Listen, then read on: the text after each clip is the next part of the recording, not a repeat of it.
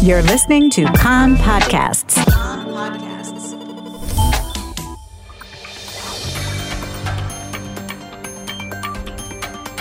You are listening to the English language news of Kan, the Israeli Public Broadcasting Corporation. Good afternoon. It is 2 p.m. in Israel, Monday, February 6th. This is Aryeh O'Sullivan with the top news at this hour.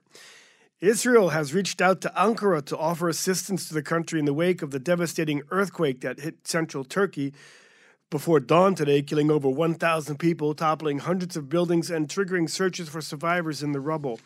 The quake measured 7.8 on the Richter scale and was said to be the strongest earthquake in Turkey for over 90 years. The death toll has reached 1,300 people so far in both Turkey and northeastern Syria.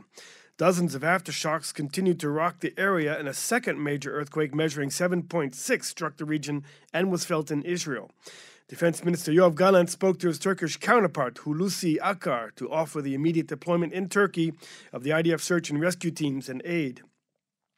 President Isaac Herzog sent his condolences to Turkey. The state of Israel always stands ready to assist in every possible way, Herzog said. Our hearts are with the grieving families and the Turkish people at this painful moment.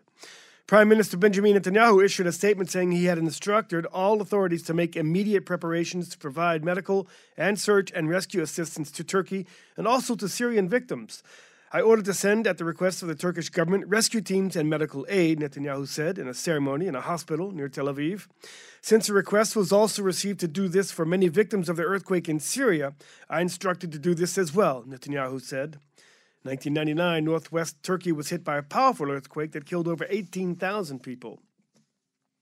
The Islamic movement in Israel announced it would be sending a delegation of doctors and medical personnel to Turkey to aid operations there. The movement said that they would also be helping residents of northern Syria near the Turkish border. Chairman of the Knesset Foreign Affairs and Defense Committee, Yuli Edelstein, said that the tragedy in Turkey and Syria was a warning light for Israel. He said he planned to convene the committee in order to receive an updated situation assessment from the Home Front Command of Israel's preparations for a strong earthquake and ways to fix any problems. Israel has a high risk of earthquakes, and we are obligated to make sure that the defense establishment is fully prepared, Edelstein said. There are presently some 30 factories holding dangerous chemicals that could harm the public health in a strong earthquake. These haven't been dealt with until now due to a lack of manpower. This, according to a report issued by the previous Environmental Protection Minister, Tamara Sandberg, that was given to her replacement, Edith Silman. Kan was able to get this report due to the Freedom of Information law. In other news, IDF forces aided by Shin Bet agents tracked down and killed members of a Hamas terrorist cell in the Aqbat Jabba refugee camp near Jericho, responsible for attacking a restaurant at Al Mog Junction just last week. At least four different IDF units took part in the operation. The army said that the firefights broke out as troops closed in on the terrorist hiding place and that 5 gunmen were killed. Another 8 suspected terrorists were arrested.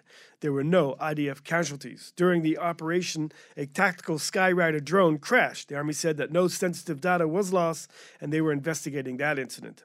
At least 4 of the dead terrorists were Hamas members. The IDF took the bodies of the terrorists. Defense Minister Yoav Gallant praised the IDF forces and the Shin Bet for the successful operation. The area of Jericho has traditionally been a quiet region. Among the dead are 2 who participated in the attack last week in Al-Mog. They were residents of the refugee camp. A spokesperson for Hamas, Hazem Qasim, threatened a painful response to the crime, in his words, that took place in the refugee camp. He said that the IDF took the bodies of the terrorists in order to put psychological pressure on the Palestinians, but that would not succeed in stopping the resistance, he said. The Islamic Jihad has also vowed to retaliate. Hamas holds 2 Israeli civilians and the remains of 2 fallen IDF servicemen. Today is Tu B'Shvat, and the Knesset is marking its own 74th birthday. It has opened its doors to thousands of students, youth group members, soldiers, police, and pensioners who are expected in the halls today to learn how it operates. Speaker of the Knesset, Amir Ohana, opened the ceremonies with a tree planting in the archaeological garden adjacent to the Knesset. This afternoon, the traditional session is to be held with the participation of President Isaac Herzog, the President of the Supreme Court, Esther Hayut, and the Prime Minister and the head of the opposition are expected to address the session. Turning to the weather and intermittent rain in the north, snow on Mount Hermon. Strong winds will prevail across most of the country, and sandstorms are expected in the south. The rain is to spread during the day to the center of the country, and light snow is forecasted for high peaks in the north.